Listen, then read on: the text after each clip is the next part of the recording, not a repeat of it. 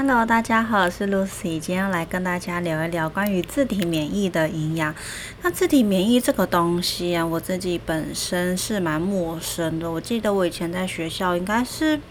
好像没有学过这一方面的知识哦。那我第一次知道自体免疫记忆中啦，应该是呃我当初大学的时候，因为过敏很严重。我那个时候因为我玩的社团也比较多，加上我们学校的课业也蛮重的，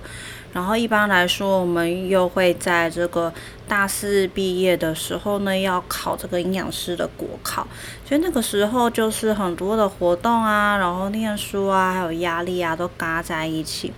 那当时我的免疫系统本来就很不好嘛，我从小就有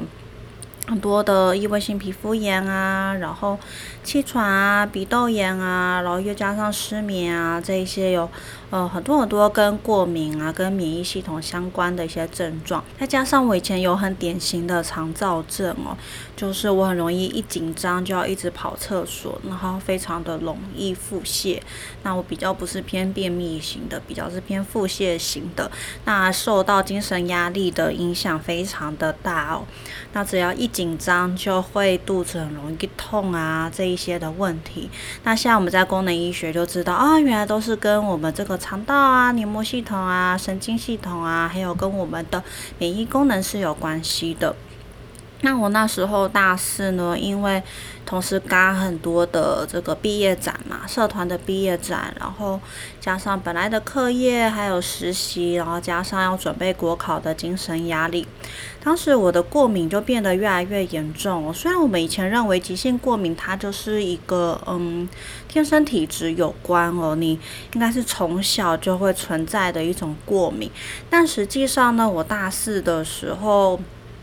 就是变成了很明显的紫外线过敏。以前刚开始呃大三之后开始出现了，但是没有很注意，只知道反正我晒太阳就会起红疹。后来大四的时候就会变得更加的明显哦，只要稍微晒到就会开始发痒啊，起疹子。然后有一次非常严重的是，我开始对蚊子叮咬过敏哦。我本来从小就很容易被蚊子咬，然后那个时候大四的时候是，呃，被蚊子咬到，呃，例如说它咬在我的肘关节，我就整个手肘肿起来；然后它咬在我的膝关节，我就整个膝关节肿起来，肿非常非常的大哦，就是比什么扭到啊，或者是撞伤啊那种组织水肿的那种肿的还大，因为我是对蚊子叮咬过敏。然后那个时候不只是肿，而且非常非常的痒哦，它是痒到我通宵都没有办法睡觉，会连着好几天几乎都没有睡觉，因为那个痒的程度是异于平常哦，这不是一个平常的痒疹而已。那当时就还蛮吓到的哦，就觉得呃自己皮肤的状况很多。那也有去看过皮肤科啊，大概就是会给一些止痒膏之类的，然后希望可以把症状控制住。那因为当时这个社团的学长是医学系的，然后就聊天的时候他有提到说，哦，那你这样在三十岁以前很容易发展成红斑性狼疮。那我自己那个时候才发现说，啊，原来这个过敏越来越严重，而且没有办法控制下来的话呢，它会变成一些过去好像有听说过传说中的这些疾病，而这些疾病很多就是跟自体免疫是有关联性的。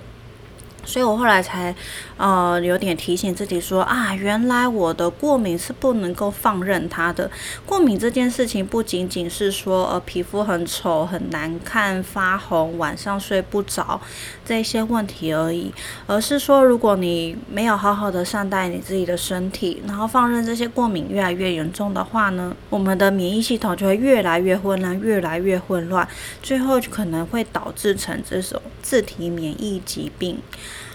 那自体免疫疾病有很多，像是红斑性狼疮啊、多发性硬化症啊等等哦，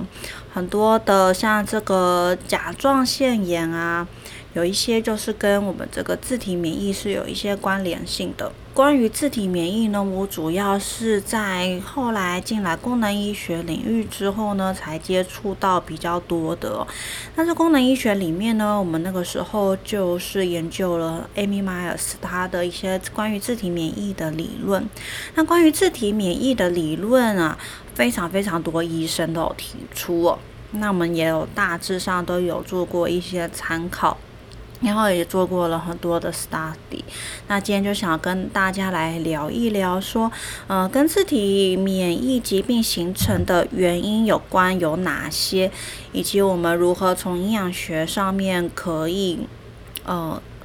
很令人讶异的是，我们居然可以从营养学上面根本的去改变这样子自体免疫疾病发展的进程哦，真的是我觉得真的是相当有成就感。不只是我们花了那么多时间念书，然后还翻译了书籍，整理了很多 protocol， 我们实际上在诊所真的帮助了很多的客户，甚至我们一开始其实是从自己的同事先开始，那包括我自己，我也是第一批去尝试这一些治疗的呃个案之一哦。那我们去尝试了很多，然后发现它的效果其实是蛮明显的。那当然如如果我们讲到自体免疫，它其实形成的原因是很复杂的啦，跟例如说外在环境因素啊，跟饮食啊，跟生活习惯、精神压力啊，基因遗传啊，绝对都是有关联性的。像自体免疫呢，很当然很大一部分哦，就是会跟我们的基因是有一些关联性的。有时候我们在看家族病史的时候呢，还是会发现说哦，它有一个例如说母系遗传啊，或是父系遗传，会发现某一边的家族他们可能都有相似的疾病或是相似的状况，例如说过敏啊，或者自体免疫啊，或者是第一型糖尿病啊，这一类的都是属于同一类型的。那当然我们去撇除基因啦，基因就是比较没有什么好讨论的。基因比较大的是说呢，如果我们可以借由一些好的营养的话，我们也许可以做一些后天基因的表现的修饰哦。我们借由好的营养可以把一些不好的基因关闭，把一些好的基因开启，那这个是我们就营养学上面想要努力的方向。再来第二个很常被讨论的是关于我们的大环境哦，有其中一个就是像是我们大环境的污染，像有一些研究就会显示说，我们从二战时期之后呢，我们自体免疫的发生率有大幅的增加。那其中当然牵扯到很多很多的原因，也有可能是说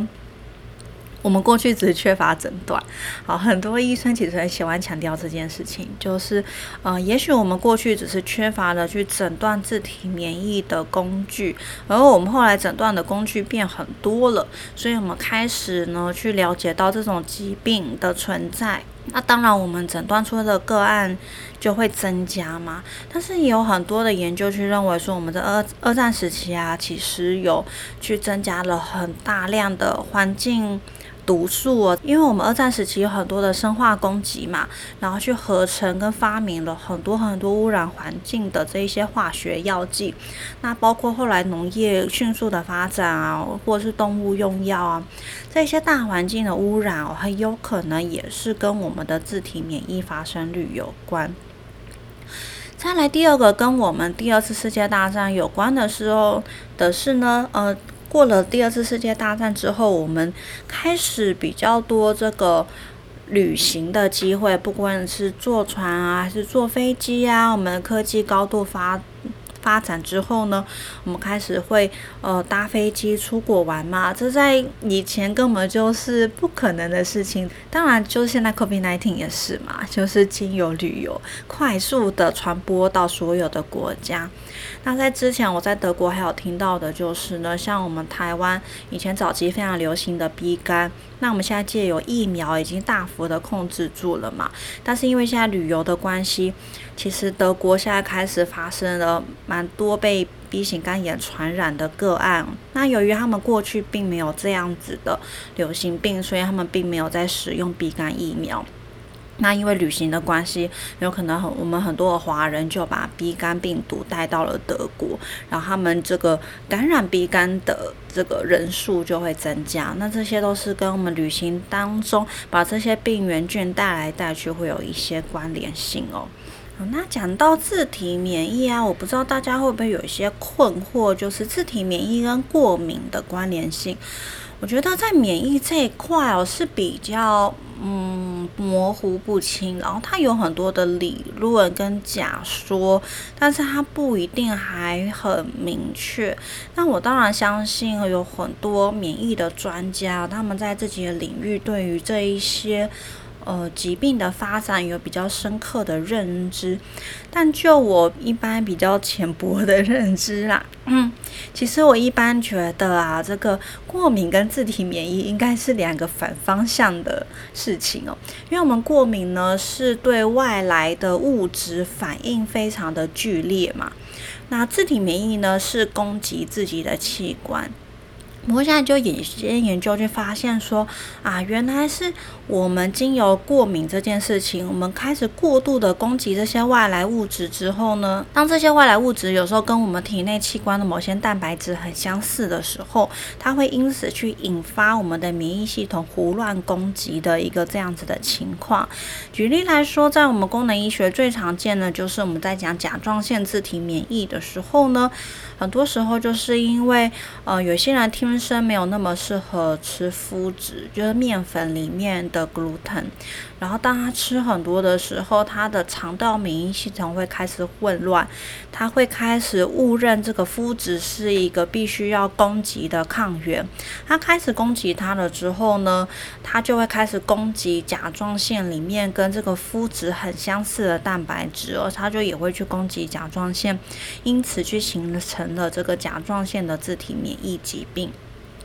所以有时候呢，也不是说一定是因为你本来过敏很严重而形成自体免疫哦。有些人在形成自体免疫疾病之前，也没有很明确的过敏的症状，或是他其实并不了解自己有什么过敏，然后就发展成自体免疫疾病。我们一般上面来说呢，总而言之就是当你的免疫很混乱，它可能被重金属呃，搞得很乱啊，搞得很精疲力竭啊，或者是你平常工作很忙碌啊，很累啊，压力很大，你的免疫系统也很疲倦，然后你你又对很多东西过敏，所以他整整天都没有办法休息，他一直在到处攻击。攻击到后来可能就会往你自己身体上面的蛋白质去做攻击哦。所以我们常常在讲说，免疫系统是一个非常难去呃，做调整的一个系统，因为它并不是高就是好，或者是低就是好。当免疫系统过高的时候呢，就会变成过敏跟自体免疫；当免疫系统过低的时候呢，你就没有办法抵御外来的这些病毒感染啊、细菌侵袭啊，你就比较容易生病了。所以它是一个平衡关系。那虽然很多研究会去针对 T H one、T H two 这一些的平呃平衡啊，或者是 T 十七，然后去研究说是不是当这个失去平衡的时候，我们就比较容易往某一些疾病发展。那我们也是经过了几年的研究啊，去认为说其实这样子的呃关联性也并不是绝对。或者是说呢，就算我们知道 T H one、T H two 它是一个怎么样失衡的关系，但我们也不一定会建议说你就直接去调整 T H one、T H two， 因为你无论刺激了哪一边的过高，都会造成免疫系统的问题哦。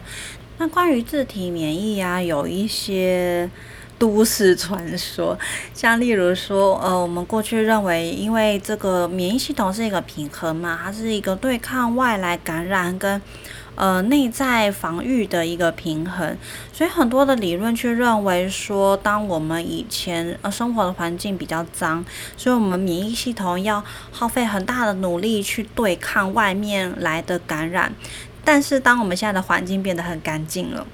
所以我们的免疫系统好像就有一点，它本来的功能没有办法发挥，它没有那么多的感染需要去抵御的时候呢，它就会开始有点乱掉它的平衡。所以有一些理论呢，认为说我们的自体免疫发展呢，跟我们的疫苗是有关系的，因为我们的疫苗呢，让我们现在不需要去做那么多外来感染的防御哦，然后就造成了我们 T H one T H two 的失衡。那还有一些理论呢，是认为说，呃，以前的疫苗里面含可能含有一些这个病毒啊，或者是重金属啊，或者是它本身的化学物质，都有可能去触发我们的自体免疫疾病哦。所以我觉得也是因为像这样子，对于疫苗的很多很多的讨论啊，你要说传言、谣言，或者是说很多的讨论。都是哦，所以我觉得也是为什么这两年啊，欧美很多人拒绝打疫苗，因为其实在欧美有非常非常多关于疫苗的一些很近很激烈的争论，尤其是我觉得可能在这个自然医学领域呢，是会特别的在意呃，疫苗对人体带来的副作用。但一般上来说啦，我们在功能医学，因为毕竟我们还是正规的医疗人员，我们认为其实疫苗简单来说就是利大于弊啦，就是你在这么大的风险之下呢，选择去打疫苗去避免一些很严重的后果呢，是还是一个非常非常重要的事情。举例来说啊，其实我自己一直都在医疗单位工作，但是我从来都不打流感疫苗。当然，一方面其实也是老实说，像我这样子过敏体质的人，真的还蛮不容易感冒的，因为我的这个免疫系统很亢奋嘛，所以就是。嗯，就是一体两面啦。虽然我深受过敏所苦恼，但是我好像某种程度上也比较没有那么容易感冒，然后比较倾向喜欢训练自己的免疫系统。所以我本来就没有在打流感疫苗，但像这一次 COVID 十九 啊，当然一方面是去配合呃政府的防疫策略，那一方面呢，就是我自己也觉得说，以我一个有气喘病史的人来说，我一旦感染了 COVID 十九 的话，对我来说，那个肺部纤维化或者是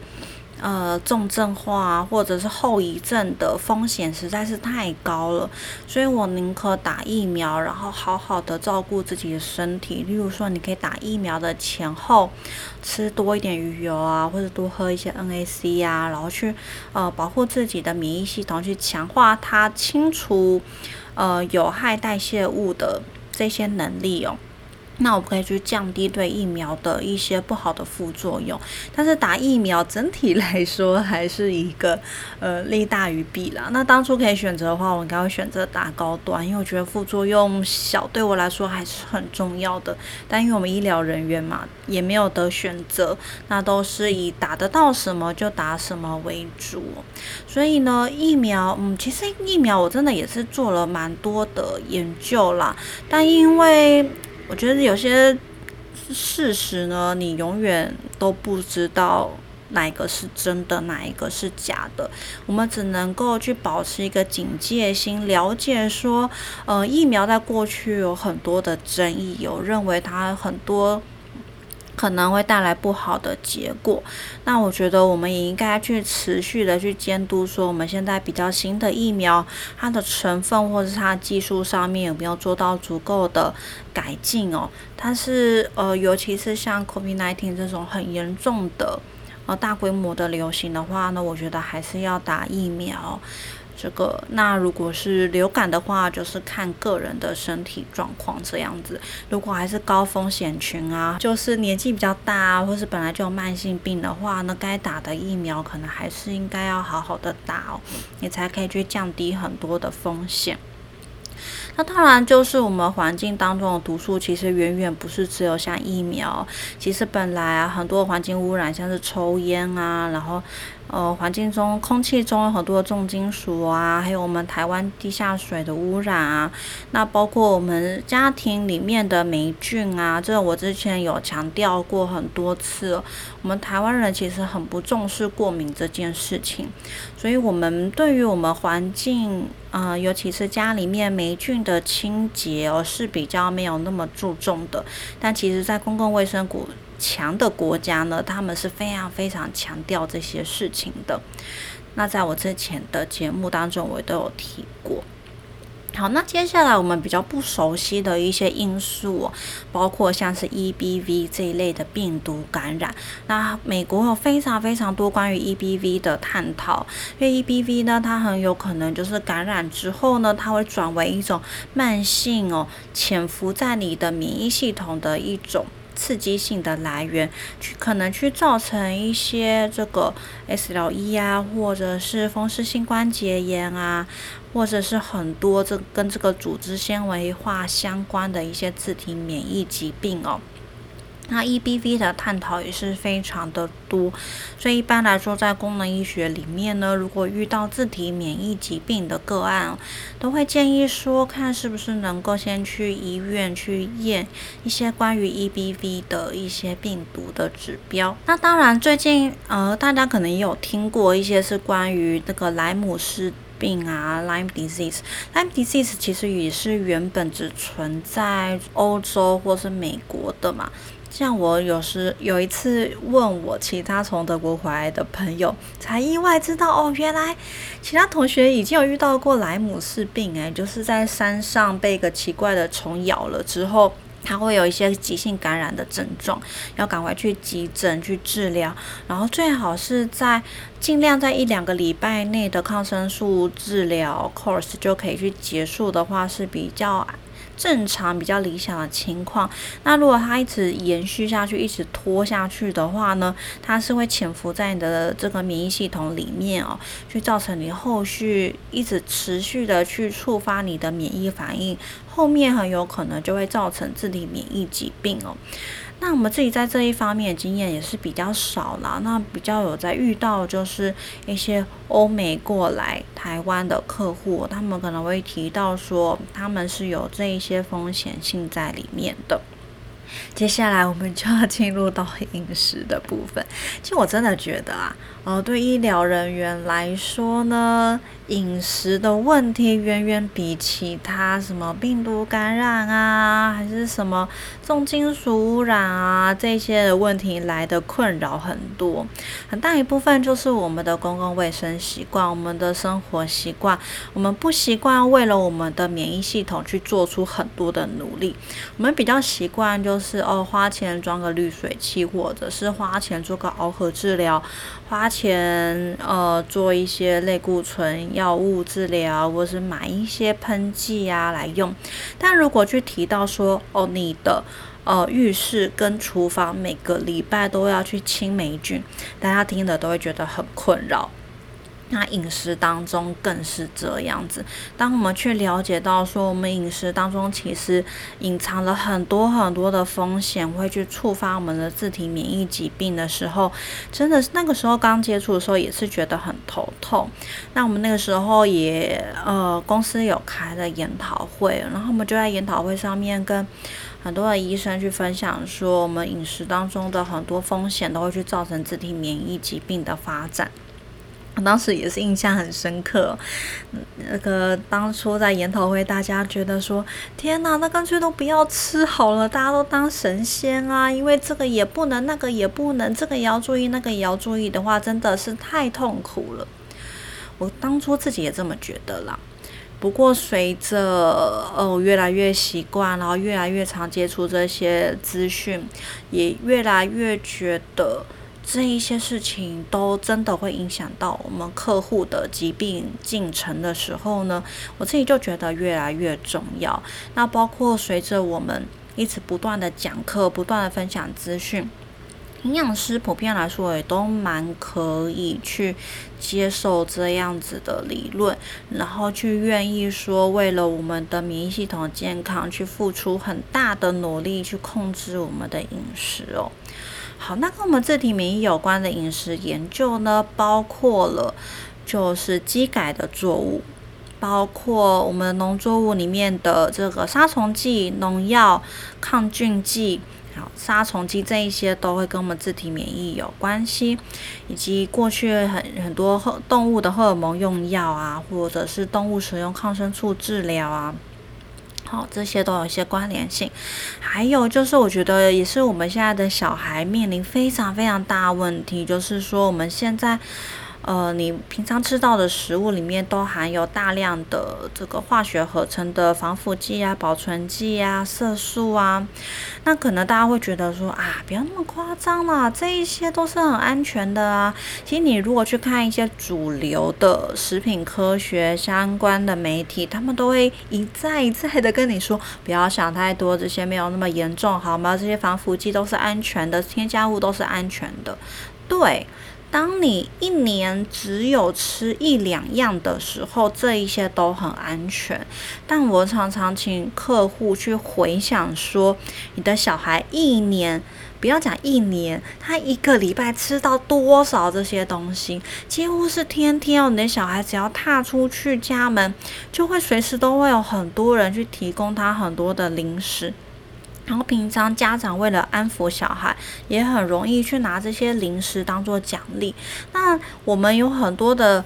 客户呢，他们很努力的想要找到比较健康的零食给小孩，根本几乎找不到。你现在想要找到没有什么添加物、没有什么防腐剂、没有什么色素的产品，真的是非常非常的困难。也就是这样子的困难，你反推回去，你更是知道说我们现在每天暴露在多少多少量的这些化学添加物，这些化学添加物累积起来是非常的惊人的，像是我们常讲环境荷尔蒙啊，你每天用的塑胶袋、便当盒，每天接触印表机、发票，每天的空气污染、香氛物质、香水或是家里的香氛蜡烛，这一些很有很多都隐藏了大量的环境荷尔蒙。你觉得每一样都只有一点点没关系，但是当你每天接触了四五十个来源，你可能就已经暴露在两三百种环境荷尔蒙的呃这个侵袭之下，其实那个量是非常非常惊人的。所以我说会觉得说，为什么现在很多的小孩他们有很多注意力不集中啊、行为障碍上面的问题，很有可能就是他们从一出生他们就暴露在一个有毒的生活环境。我很喜欢引述哈佛公卫学院的这个名词哦，有毒的生活环境就是你每天睁开眼睛，你所接触到的、你所呼吸到的、你所吃到的东西几乎都是含有毒素的，所以你每天被几百种的物质入侵累积的累积下来，那个量、那个剂量是非常非常的惊人的哦。好，讲到这边大家都应该想要把这个 podcast 给关掉了，因为真的是太多太多。那还有当然包括一些呃药物的使用啦，其实根据研究都去认为说，当我们过度的去依赖抗生素还有制酸剂这一类的物质，它会去造成我们肠胃道的功能变差哦。那我们之前很多节目已经一再的提到了，我们肠胃道是我们免疫系统的第一道防线哦，所以呢，我们的肠胃道健康是非常非常的重要的。像是我常常在讲说，呃，我们的胃是在肠子上面嘛，所以当你的胃不好，你的小肠大概也就不好，你的小肠不好，你的大肠也就会很不好。所以呢，我们整个肠胃道的功能都会跟我们的自体免疫非常的有相关性。那也就是为什么我前面有好几集一直在铺陈哦，很多关于我们这个